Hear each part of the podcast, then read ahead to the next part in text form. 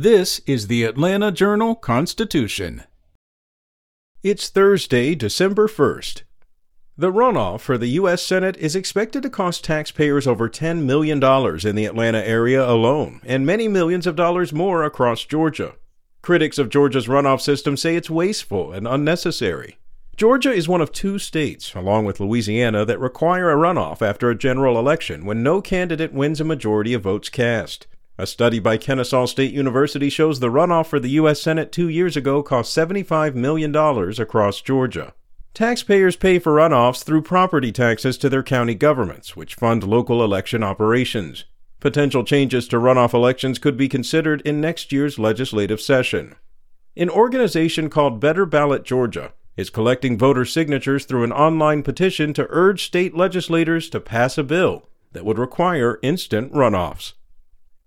In other news, a judge ruled Wednesday that either state GOP chairman David Shafer or 10 other Republicans who falsely purported to be Georgia's presidential electors must find new lawyers to represent them in the ongoing criminal investigation of what happened here after the 2020 presidential election.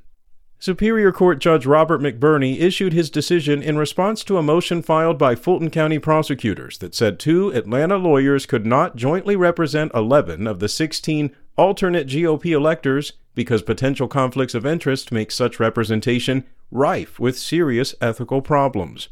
Legal experts have said the DA's office may be trying to split up the electors' representation in order to offer deals to some but not to others.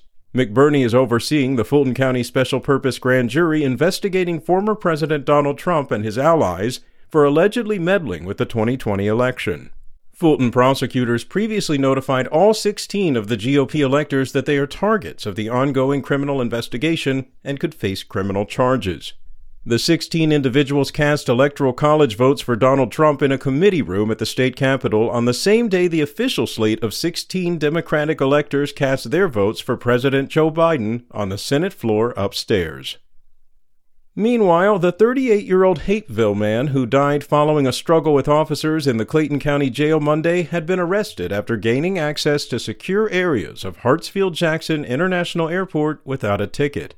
According to the Transportation Security Administration, Terry Lee Thurmond III got through airport security Sunday without showing proper identification while posing as an airport employee pushing a passenger in a wheelchair at the main security checkpoint in the domestic terminal.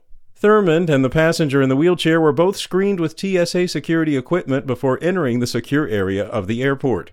Police responded after a woman asked an employee at the Atlanta Bread Company on Concourse C to call 911. According to an Atlanta Police Department arrest report, the woman told police she was scared and that Thurmond approached her, made aggressive advances towards her, and followed her.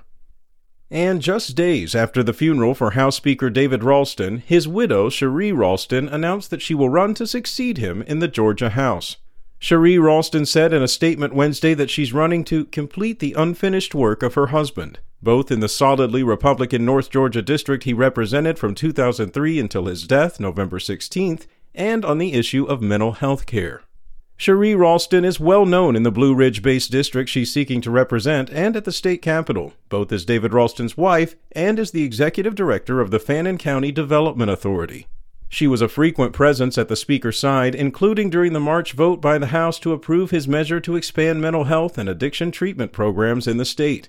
David Ralston often said his wife pushed him to address the complicated issue, Governor Brian Kemp has set the date for the special election for January 3rd, and the winner will represent the district for the full 2023 2024 legislative session. SpokenLayer